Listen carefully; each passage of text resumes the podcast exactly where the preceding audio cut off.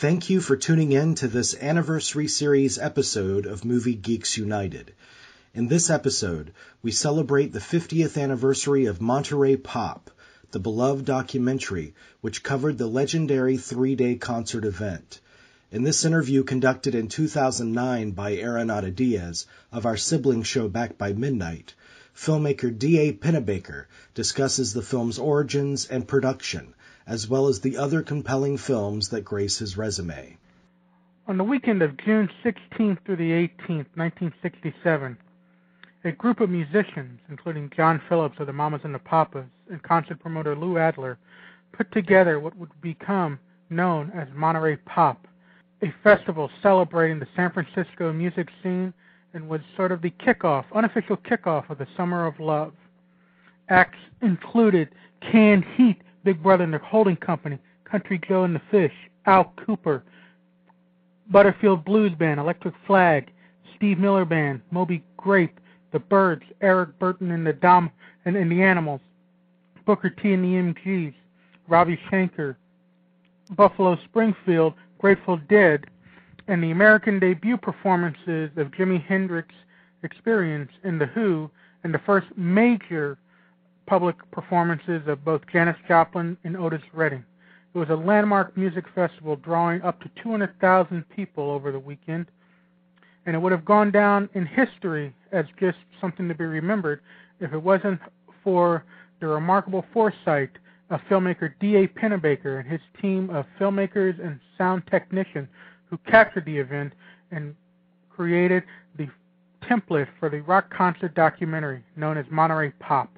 I spoke with filmmaker D A Pennebaker earlier this month about how he became kind of the unofficial go-to guy when it came to rock concert documentaries.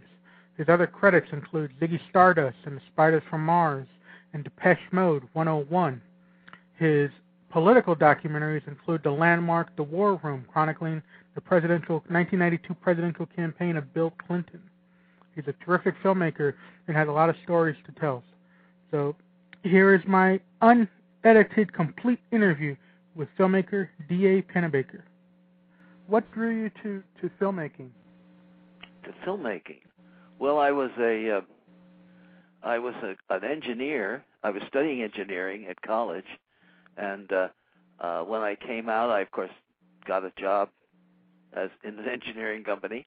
And uh, I found that uh, I, I was kind of, it was very boring because you literally weren't asked to to uh, design or make anything. You did everything out of a book uh, with, with uh, uh, numbers in it. So it was kind of, you designed a bridge by designing what, putting down what somebody else had already done years before. So I, I I quit that job, and I didn't quite know what to do. And then I, uh, a guy named Francis Thompson, who was a filmmaker, uh, showed me a film he'd been working on for many years called uh, N Y N Y, which was a very abstract film. I think it, the Museum of Modern Art now distributes it. But uh, what I saw, when I saw it, uh, I'd kind of been wondering what I should do if I wasn't going to do engineering, and I uh, had half thought of writing and maybe even painting, uh, because I really like pictures.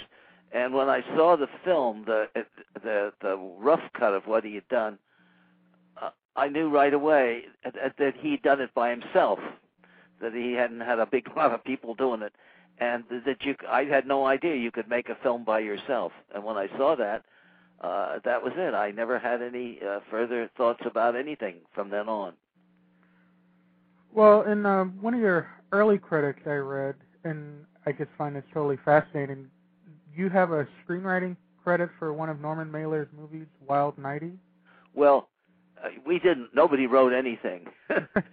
Norman invented it as we went along, and I was filming it as he invented it. So I suspect that somebody decided that was a creative generality to say that I'd written it. But uh, no, there was no, there was nothing right written on that. Uh, or almost any, I, I have tried to write things, uh, and, uh, you know, they're, they're not bad, they're okay, but they're not nearly as interesting to me as things I find uh, as it were a discovery.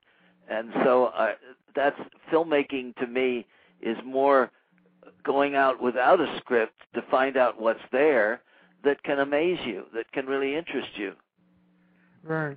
Well, well before we get to the documentary, I, I got to ask one more Norman yeah. Mailer question. What was that? How did you two hook up, and what was that uh, collaboration like with Mailer, who was trying to uh, he was trying to do the freeform style of writing? He was trying to translate that to uh, into film, yeah, to film, and some some would argue uh, uh, not very well, and a lot would argue unsuccessfully.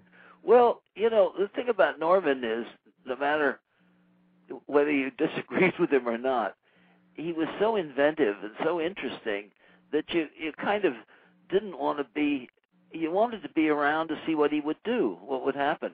And that interested me because as a filmmaker, I thought, you know, the thing that films lack, uh, they have they have a certain kind of brand of person that that ten, tends to make them. So they're all kind of similar. They're like magazine stories, you know, there's magazine fiction. It all has, has this kind of uh, arc of beginning, middle, and end that's so similar that you almost can't tell one from another. And what I thought in filmmaking, if you could get somebody like Norman, who's kind of a renegade, you know, and, and ready to burn forests behind him, if you could get him interested in making a film, uh, it would be an interesting film. So, but I had known him slightly. That is, in New York City, if you're in a certain group, you always run into certain people, either in bars or parties or elsewhere. And uh, he had a friend that worked with him, uh, Jose Torres, who was a boxer that I knew too, that that I liked very much. He was he wasn't trying to teach me boxing, but he showed me what boxing was like a little bit and what it did to you as a person. Anyway, when Norman uh, call, called me one day, uh, and he was doing uh, uh, a, a play downtown at the uh, at this theater way down in the village, the Theater de Lis, I think it was, and he said that uh, and he, he was in a bar with Buzz Farber, uh, who was the guy that worked with him, and they said, you know, they were they were doing this funny spiel uh, in which they they they would talk to each other as if there were not really uh, memorized lines, but kind of lines that you'd make up as you went along to show a certain attitude. Uh, I mean, they were uh, I, I had no idea what they were. They were clearly not. They weren't really talking to each other. They weren't.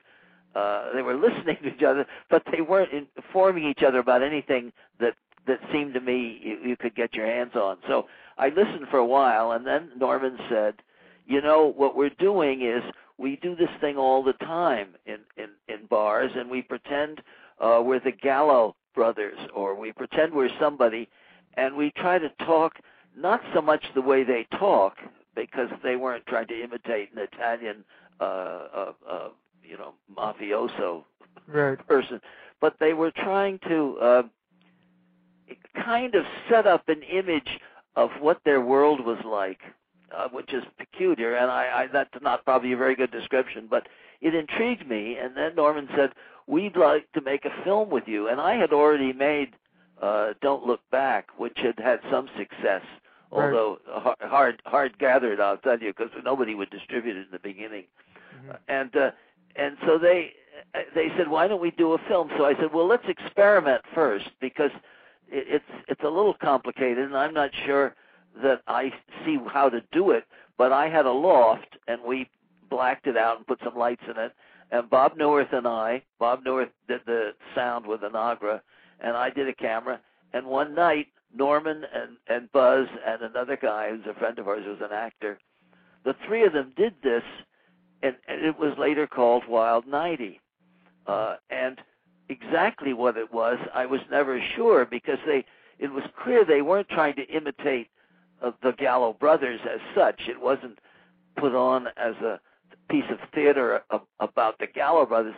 It was really Norman Mailer pretending to be not Norman Mailer. Or, or and be somebody else. Who it was is not totally clear.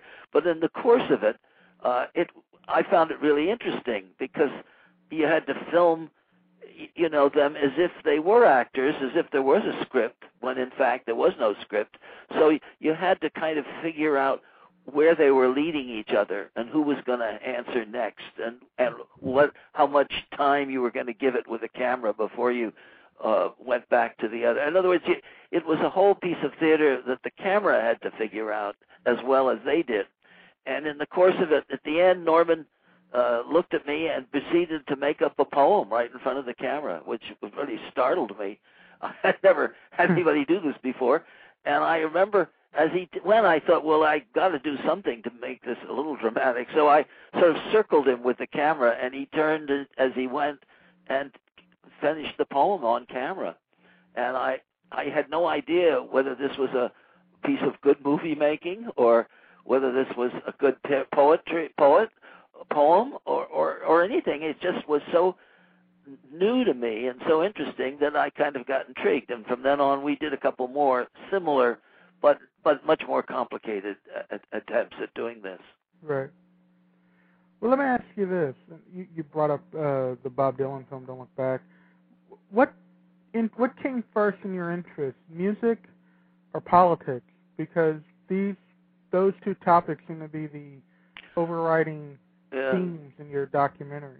What what came first for you? Well, I, I think I'm like anybody. Uh, I'm interested in what's going on at the time. You know, if it was if there was a political uh, rhubarb going on, uh, I was intrigued by it and and talked to other people about it, and we thought, you know, we uh, uh, tried to venture what each of us kind of thought about what was going on. Or if it was music, uh, I, I just like everybody else, I had records and I listened to them, although my records tended to be older. I was really into jazz, and uh, I had a, a lot of seventy-eight records of, uh, of jazz from the twenties and thirties, which mm. I listened to a lot with, with my roommates. We all listened to that music, Benny Goodman, Fletcher Henderson. That was what we listened to at night as we drank beer and stayed up all night.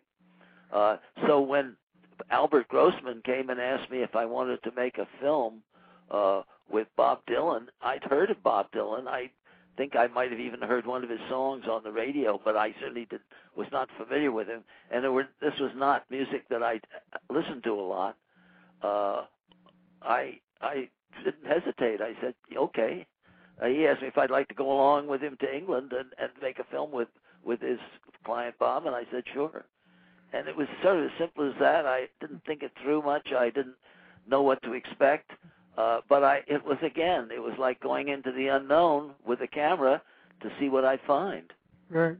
And it wasn't that I was interested in the music itself, but since Bob was a musician, that was the way it had, the film had to be structured along musical lines. But I didn't want to make it a musical film, uh, although I, I, I wasn't sure what a music. I for me, a musical film was uh, you know something like uh, uh, Fred Astaire and Ginger Rogers, or even my favorite was the, who was the guy that uh, uh, oh he was the he married all the beautiful actresses in, in Hollywood before he was through. Uh, oh, uh, he had a wonderful wry voice. Right, right, right. I know, I know who you're talking about. And, and he would sing in a lot of his films, which were all about. He was. He kind of looked like a twelve-year-old in some ways. Uh, I just can't remember his name now. But he, uh, uh, the, the films were always about the high school was going to have a big show or a dance, and uh, in the end, he and Judy Garland were. Mickey Rooney. Mickey that's Rooney. it, Mickey Rooney. I loved the way Mickey, Mickey Rooney sang, and I liked the way he approached music, which was it, it, kind of, uh, you know, he, it was like he was illiterate in music. He just sort of made it up as he went along. And I liked that quality, so I kind of looked for it in Bob because I had no idea how accomplished a musician was or anything else. But you could see that he that he that was a thing he had a sense of how to do. That he didn't it didn't occur to him that he wasn't doing it right. But and um, I'm curious about that. I'll uh, gotta ask about Don't Look Back real quick. And that when you were making it, I mean, it's been it's now obviously forty plus years later since it came out, and it's been revered, and it's like people study it meticulously, and Uh, oh yes, they write long theses about it. Long theses. There's the there's that great section in the the Todd Haynes movie, I'm Not There. That's right. Basically a, a a reinterpretation of it. And so I'm curious, when you were making it, when you were in the moment, were you at all ever? Did you ever have a moment awareness of, you know, this is something a little more than than just chronicling Bob Dylan on this tour, or did that? Did, well, did all that awareness just come later, when the after the movie was out? You know, you, you, you do, as you're doing anything, whether it, it's uh, a painting your house or fixing your car, you know, you have moments of wondering, what am I doing here? Why am I doing this? Why is this subject to my doing as opposed to anybody else's? And uh, in the course of, of, of filming Dylan, I was... I had been very aware and interested in a a copy of Byron's letters. Well, they were letters to and from Byron, uh, which an English guy had published, and it was called the Pisan Chronicles. And it had to do with Byron fleeing England because he had kicked out.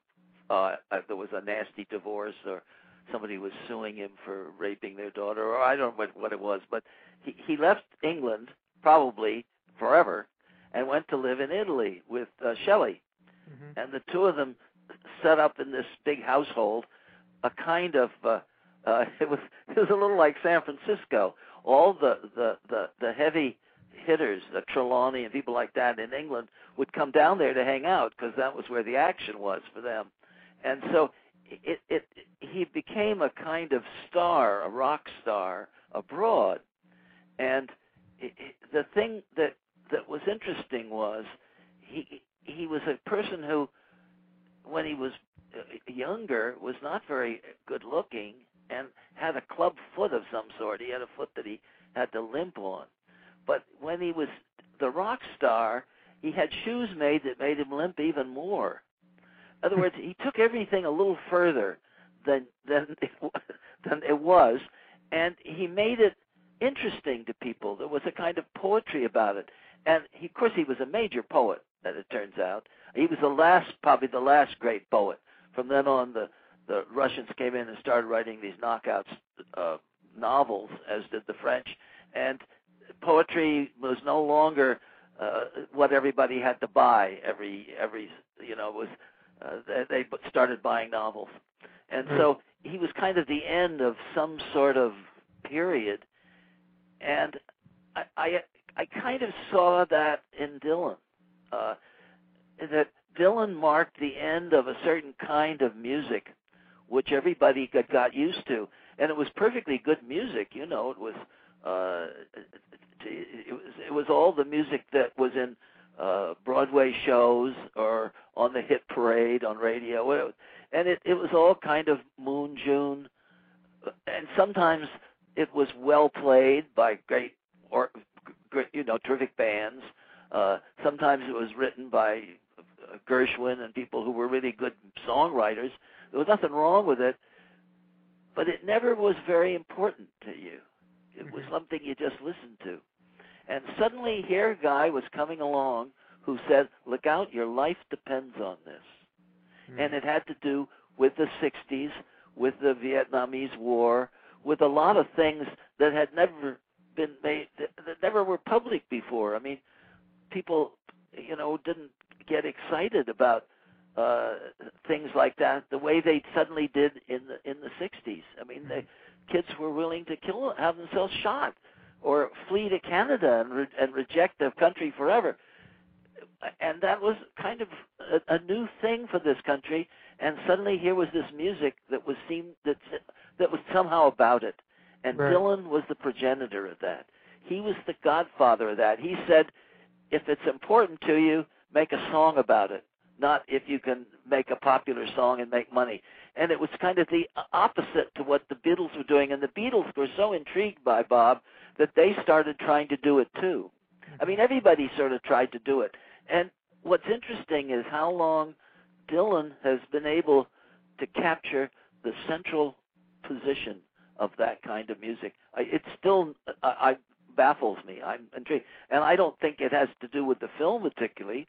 I, I think the film was simply I was there when somebody was doing something that's now history, and so everybody wants to know what happened, and they ha- all they have is a few films and a few things that have been said or sung. But it, it, I was fortunate to be there. I I don't think I had any special insight into filmmaking because I had never studied filmmaking and I had learned it all on my own. But I think Dylan gave me a sort of perch on which to, to, to try to leave out what wasn't important and leave in what was. And that, of course, is always what good writing or music is about. Right. Well, and was it from the Bob Dylan documentary that you got Monterey Pop? How, how did that No, gig Monterey Pop was was the almost the opposite of that, uh, in which I didn't want to have any uh, social connections with anybody. I wanted to be pure music. I didn't want to interview anybody. I didn't want to find out anything about drugs or what kids were thinking or any. That was for some other kind of filmmaking. I wanted this to be like you put on a L P record and you get a huge glass of beer and you sit down and you just listen. Mm-hmm. And you listen to why Hendrix is not like uh, uh, uh, uh, Otis Redding, you know, what What, what each of them knows and what each of them can do, and you just listen to that. So I wanted the, the film to be a very existentialist kind of film that you only found out about each song as it went along. Right. Well, and um, it, well, so at, from what I've read, Monterey Pop was pretty quickly put together. I think it was a seven-week, you know, it was like seven weeks from the idea to when the festival took place. Yeah, it was. Well, Lou Adler and John Phillips really uh, put it together. I mean, I somebody called me up, actually, who had later had nothing to do with the thing, and said, would I be interested in doing a film about a music festival in California? And at that point, there was a film going around called Endless Summer, which people thought was about surfing. And when I went to see it, I realized it had very little to do with surfing. It was about California. It was about uh, you know, the Beach Boy language, whatever it was. It was something everybody wanted to find out more about. So the idea of going to California really intrigued me. I, I'd never much been there before in my life. So the idea of making a film there about something as abstract as music was, I thought, was a terrific idea. And um, I guess ask about a few of the performances, and if you have a memory or, or what do you remember logistics. Sure, I remember it all very well. Well, as well as uh, as you can remember that long right. ago. Well, I, I got to ask on uh, top of, of the Otis Redding performance, which is which is not only the the highlight for me, anyway, it's the highlight of the movie. But I mean, it's it's one of those iconic moments. Otis Redding became a star, literally. Yeah, over- and, and then went into the lake. Right. So, what what do you remember of, of recording that performance? And, and like those occasional moments when you, you don't know something, that, but did you know when you were recording Otis Redding that you know this is this is going to be something special? Well, I hope so. Dylan and I had gone to see Otis at the Go-Go in uh, Los Angeles, and that was the first time I heard him in person. And he had those that fantastic group behind him with those horns, and it was it was uh, incredible. And then he came over to the table, and Dylan said, "I'll write a song for you," which in fact he did later. He wrote, uh, I, I forget which one it was, but I, I, Otis never recorded it uh, either because he wasn't alive anymore, or or he just never, never got a chance. You know, who records what is is decided in small smoky rooms somewhere, not at tables in the Go-Go, but. Right. Uh, I, I, I, when I heard him, I thought he's fantastic. But you know, it, I didn't think of him being at, at, at that festival because I thought this is going to be a, pretty much a white bread festival. You know, it's right. Los Angeles hot shots and San Francisco hot shots kind of meeting and duking it out somewhere, and it, it's it's not going to be a huge. I mean, nobody had ever really filmed a festival as far as I knew before. I at least never had seen one, mm-hmm. uh, except. I had seen bits of the festival that was done years before uh, at Newport, but it was a jazz festival in which uh, what I remembered, I saw chunks of it and I don't know why they were chunks of it. I don't know why I never saw the whole film, because uh, it was music that did interest me. But they they didn't play whole songs. They played parts of songs or bits of riffs and things. And uh, so I thought, well, this is like uh, the, the you know the heart of the concerto. It's not, you're not going to be benefit from seeing the whole thing because they don't want to take the time to do it. So unless you went to the movie, you're never going to know what happened there. Right. And in this case, I thought, what I want to do uh, it with, and, and I remember going up there with John and uh, uh, and, and and Lou, and uh, sort of it was a it was a place where they had uh, horse shows and uh, uh, farm th- fairs there. You know, it was. It was not a big uh, arena or anything, and they sort of put up a stage, and, to, uh, and they had enough space to put a lot of seats. Mm-hmm. So they had, I think they could uh, four or five thousand people. Uh, I don't think it didn't seem to me they were going to have many more than that. So it seemed like a reasonable arrangement, and you'd have enough audience to have the the, or the bands could play to them. So it, it would sort of work. And so I just went up with five or six people that I knew who all listened to music. Uh, they were basically as close to being musicians as you could be, but they also knew how to run a camera, which seemed to be a better idea than trying to teach cameramen uh, about the music. And uh, and we just sort of took off every morning, and, and everybody went wherever they were going to go. I think I had Mal Mazels with me, and uh, uh, uh, Jim Desmond, and Nick Proferis, and uh, Ricky was there. Uh, there was quite, you know, we, we just sort of hung out with everybody, and then we shot each performance in a very reasoned way. I mean, I had only so much film that I, I knew I couldn't shoot every performance of every song. Right. It just, it, I, I didn't have, I couldn't afford to. And uh, it was unclear exactly how much, uh, what the budget was. They had said just make a film. And and they didn't know, John and Lou really didn't know what the cost of filmmaking was.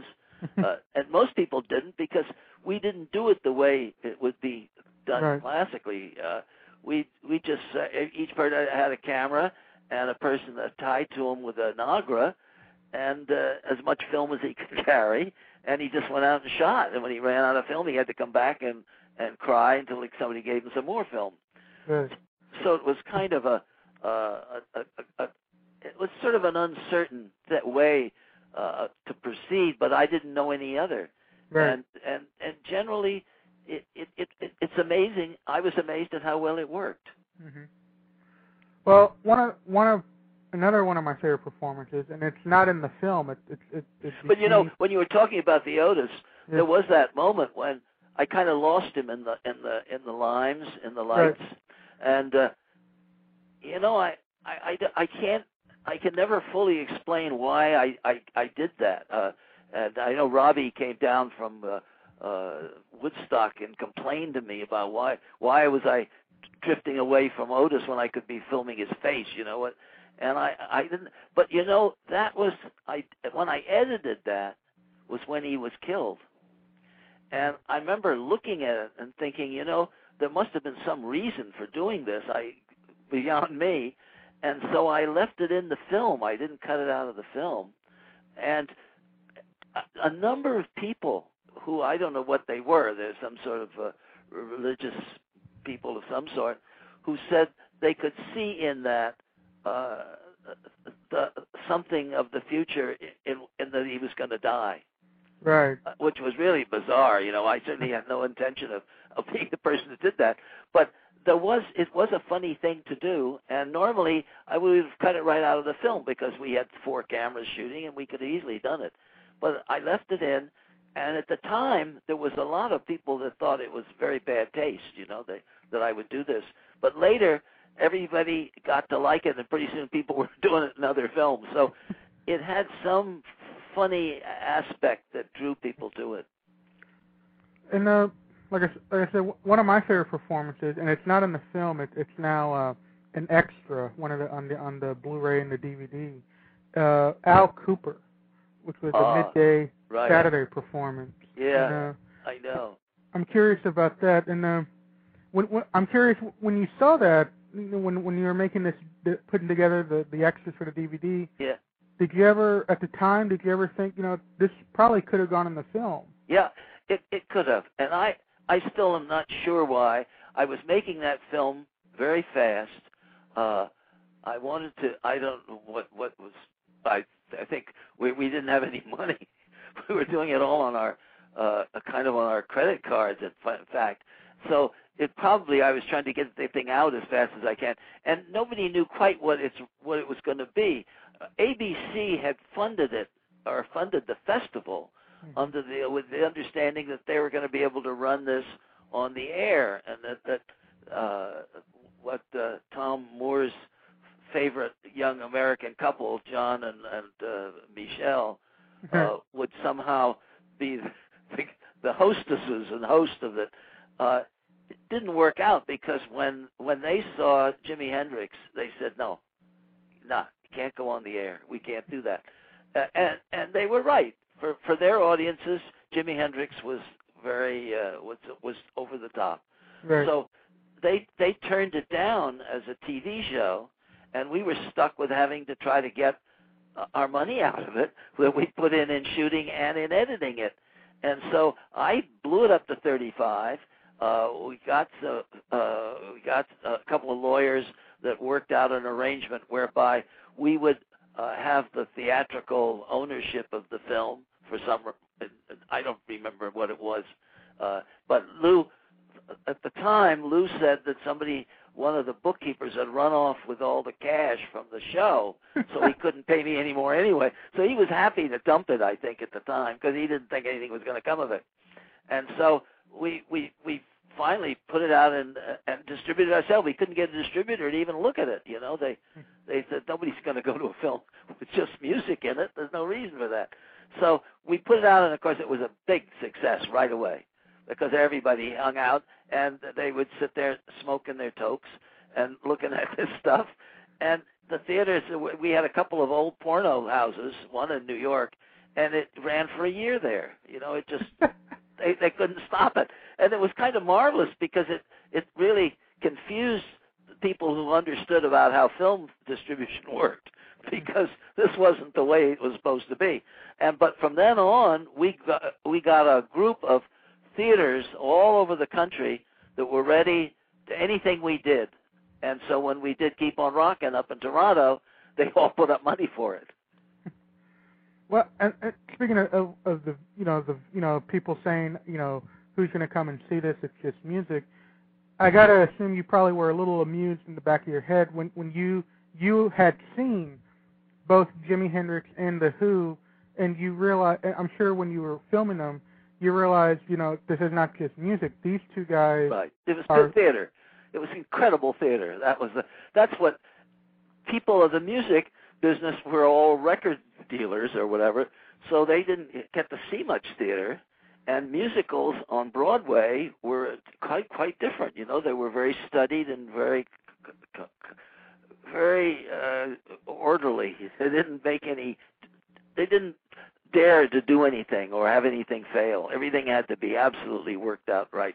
And this was just a complete. Uh, it was like fireworks, you know. And, and and that I think was interesting for people to see on a screen. They hadn't seen this much in the, in movies, so it was. Uh, I, that, that audience was a fantastic audience all over the country and all over the world. Uh, people, it was it played everywhere in the world. Yeah, and um, and uh, I guess in a weird way, it kind of in an in an odd way, Monterey Pop, the one-two punch of Don't Look Back and Monterey Pop, kind of solidified you as this kind of go-to person to you know if if you if you, you wanted to waste a, money on film, we were the people to see. Yeah, but you know, if you you know if you want if you're a musician and you're yeah. up and coming and, and you want some cachet, you know they all said Pennebaker. Whether it's you know David Bowie with Ziggy Stardust or yeah. the Depeche Mode, and I'm sure you know considering uh, that you were kind of you know a little older, you know elder statesman to the kids, if you will. I'm sure that that must have kind of tickled you that you know that. Well, you were it was just... it was it was interesting. I mean, I. When we did Depeche Mode, a lot of people said, how can you do this this silly band. Sure. You who have done Bob Dylan, you know what? And what they don't realize is we that was one of the, the best films we ever did. We loved doing that film. It was a neat film to do, and really uh, more fun than almost any other film I've done, because all of us were involved in it all the way, and it was like uh, it was quite so different from anything. And we wanted it to be like an M G M musical, like The Wizard of Oz or something, you know. Mm-hmm. And that was such a crazy thing to try to do, but it, it worked, uh, and, and in a funny way. The band just loved the idea of doing it that way, and we became great friends, you know, uh, ever since. And uh, I got to ask two, two more quick questions. One, I, I got to ask about Ziggy Stardust. And yeah. So what was what was that experiment like? I mean, you here you are, you you, you know, with Dylan and Monterey Pop, and so you, you know, that all that that period of music was very transformative, and then here comes the next kind of generation of. Of uh, of new type of music, and it's yeah. very gender bending and very and also also upsetting the status quo. Um. Well, I you know it, we we we got called on by R C A that had invented this new uh, video disc. It was like a uh, I forget what it was called now, but it was an attempt to have uh, a a disc that played uh, pictures. Uh, I don't. It's like, oh, there's like. Pre-Laserdisc. This is even yeah, yeah, pre-Laserdisc.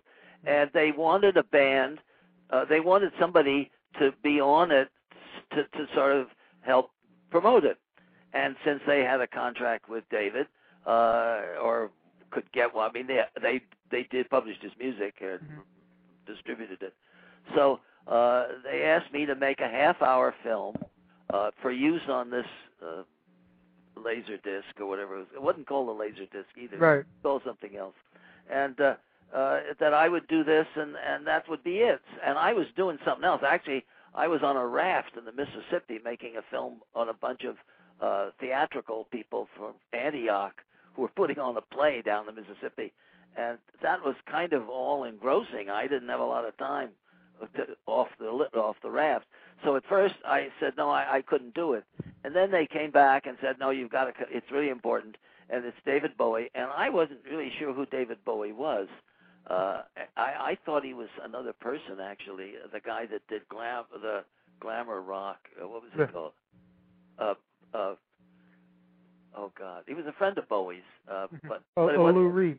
No, no, no, no. This is a Brit. A Brit. Uh, oh, okay.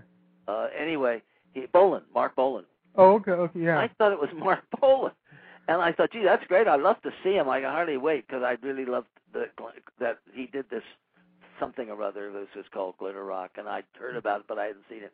So I, I, I did. We flew there, but when we got there, there was a, some strike of the airline, so we was a while getting there. It was very hard, and we got there the day before the last concert of the. Of, we didn't know he was going to do. Uh, it was. We got there and it was. Uh, Friday night or something. So there was going to be a Saturday concert and then a Sunday concert. And what we didn't know was then he was going to call it quits, and he was going to announce it at the Sunday concert. And nobody really knew. Uh, uh, uh, they none of the band knew that this was going to be the last concert. Uh, I, I assume R C A may have known, but we didn't. So right. we went to the Saturday night show. And we shot a few things just to make sure, so we could, if we had to alter the lights, to, if they were going to be bright enough, or well, I didn't know. Uh, it, and, and, but when I saw the show, I thought, this guy is, it, this is incredible. Uh, this is a movie. This guy, because it wasn't. He, he, he, what he did was so beautifully uh, kind of designed. I mean, he, he designed every note, every move he made. He was a consummate uh, performer, and I thought, if we can do this as raw as we can make it, so that it looks like some crazed lunatic with a camera got on stage to shoot it, uh, it would come off. You'd see some of the energy that's involved in it. It wouldn't just be a, a, a, a beautifully sort of presented program. Mm-hmm. And so uh, we put signs in the in the lobby of the theater that night, saying, "Bring your cameras with uh, uh, with uh, flash bulbs and use them as much as you want, which normally theaters don't let you do. Uh, so for the p- performance, it was great. It had these flash bulbs going off all the time, which was just fantastic. And then there were just three of us shot it because I was only expecting to do a half-hour show. Nobody, R C A wasn't interested in doing a movie. And so I shot the whole performance and brought it back and and blew it up to thirty-five and made a, a film out of it, which, in fact, we let uh, one of the networks, I think it was uh, A B C, but it might have been R C A, run on the air without even getting releases from the music or anything. Put it on the air, and it was fantastic success. So I knew there was a film that could be distributed there, so I made it, and David came and looked at it, and he liked it, and he came over and helped us mix it. He spent about two months here mixing with us, and we got a film together, and then we released it. And it was, uh, uh, you know, a lot of people say, God, I can't believe how badly shot that film is. and and in a way, I guess they're right, you know. It, it, right. But it's got such energy, and it's so sexy. People right. go to it, and they come and they say, God, that film is amazing. And it, it, it, if we'd done it in the in the old traditional way, I think it would have been a little boring. Right. I, I but I don't know. David is I, is never boring, so that it it's just I just like the way it looked, and I like the way, and it's all him. There's hardly anybody else in it. And just to, to switch gears now, this is my last question. Yeah. I got to ask because, uh, you know, The War Room is one of the great documentaries of the last twenty years. It, it, I, I, you know, at the t- when it, when The War Room came out, I think you know people liked it and they liked kind of the inside look. But I, I think seeing it now, I don't think they realize how uh, profound, how profoundly insightful The War Room is. And so I'm curious. With this past election cycle, uh, yeah. and it's almost where where the War Room was in at a crucial moment of change in, in the first uh, election of Clinton, in this last election cycle, which was another monumental uh, change in political politics. Yeah, yeah. I, I was wondering what, how you felt about, you know, that that the uh, the mirror imaging of the War Room, and, and then the things you've done recently. But, you well, know, I, I, I think. Uh, again, we did a follow-up to The War Room in the last election where we went to see what had happened to all the people who had been in The War Room, uh, Stan Freberg, Freeman, all the all the people that we had known, uh, uh, James Carville, uh, even uh, uh, Mary Madeline. Uh, and we we wanted to sort of get them to, I don't know, remember what that was like in the in as things were now at, at the time. So it was kind of a, a an interesting experiment. It was more of an interview film than a than a real uh, action movie. But I think what was interesting to me was that people who had seen The War Room and, and could see that it was a new way to to to do uh, a political filming, uh, where instead of your Of, of somebody pr- of pronouncing what was wrong or right politically, you got the people who made things happen. You saw what, what they were like, what they how they reacted to just normal things in their lives, and you began to understand a little bit how politics could work, not the way it always worked, but the way it could work if if people really cared about it and were interested in in, in whatever change was possible. And so I think. Uh, they made a film, uh, the, uh, a person we knew who was very uh, uh, moved by The War Room, who, you know, and influenced by it, made Amy, uh, oh God, I can't remember, uh, did a film uh, on uh, Obama. Oh. And, and there was a couple of other people who did films on people running, and I think that they were somewhat conditioned by the way The War Room worked. I don't know. I haven't seen the Obama film. I think H B O did it. Right. And it's going to be released soon, I guess, sometime, uh, maybe theatrically too. I don't know what the arrangements are for it. Mm-hmm. But the idea uh, that it changed the way people uh, looked at politics was interesting to me because the old way where, you know, uh, uh, President Taft would get up and make a speech and a lot of people would clap is it, not very informative historically. I mean, you get you know, only so much of that will will keep you alive. I guess you could say with the, the that first that that ninety-two election campaign with Clinton yeah. versus Bush, you're really seeing that Taftian approach to politics uh, represented by George Bush and Bill Clinton, kind of as, as kind of what we've been talking about. There's a little bit of theater in, yeah. in that, in yeah. that, and that no. seems to have gone. That seems to be also, I guess you could say, going back to the, the Bob Dylan film, there seems to be a uh, uh, a changing of the guard going on in, in the War Room. Well, I, I guess so. I for, for for me, all my all the films I've ever done are really come out of of my love of theater. You know, mm-hmm. going to a theater and sitting in a seat and watching somebody enact something, uh, and understanding that you're not seeing the real people in the story take take part in it. You're seeing people who understand what they were up to and know how to project it to make you uh, hear it and think about it, and that that movies could do that beyond the, the, the, what the theater could do. It could go to the original people, but it wasn't enough to go to the people who had, let's say, done some deed and then could tell you about it, and all their relatives could tell you how smart they were.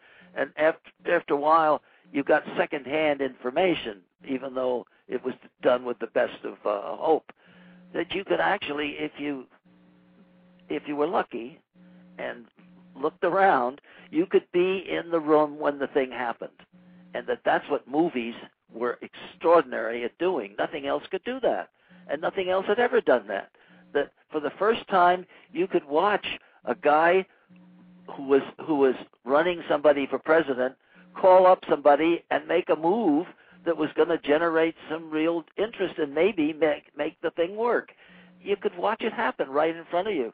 That is such an incredible thing that I, I couldn't imagine doing any other way. Enacting it later or writing a script about it seems to me uh, it could be terrific, and uh, some, some people are really good at that. But to me, the most interesting thing is being there when it happens. Well, Mister Pennebaker, I know I kept you longer than I said I would. I, I want to thank okay. you. It, it, it uh, couldn't say it better. And I didn't even get to talk about uh, uh, Chris Haggis's uh, startup dot com. Oh, well, which Chris, is, Chris uh, of course, is my partner, and yeah. almost all the films I've made since the since uh, God since. Uh, a company, uh, or, or or the uh, Ziggy have been made with her, so she's just as much a part of these filmmaking uh, efforts as, as I am. You know. Well, well please tell her uh, startup dot com. I think is one of the great documentaries of the yeah, decade. It's, that's her uh, film. Yeah. That's it's it's. Uh, I don't think people realize how prophetic that film is. Uh, no, that's a marvelous film, and I think also. I like the uh, the Al Franken film. I thought was a terrific film. Oh, it's terrific stuff.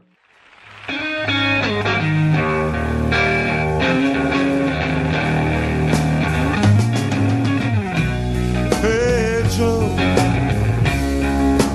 where you going with that gun of yours?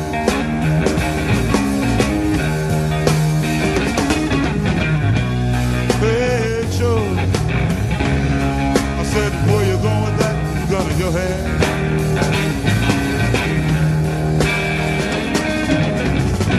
I'm going out and shoot my old lady. You know I'm gonna mess around with another man.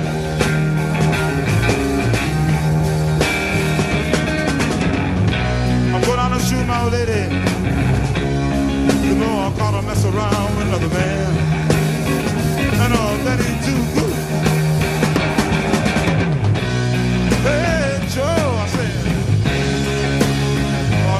Shut it down, you shut it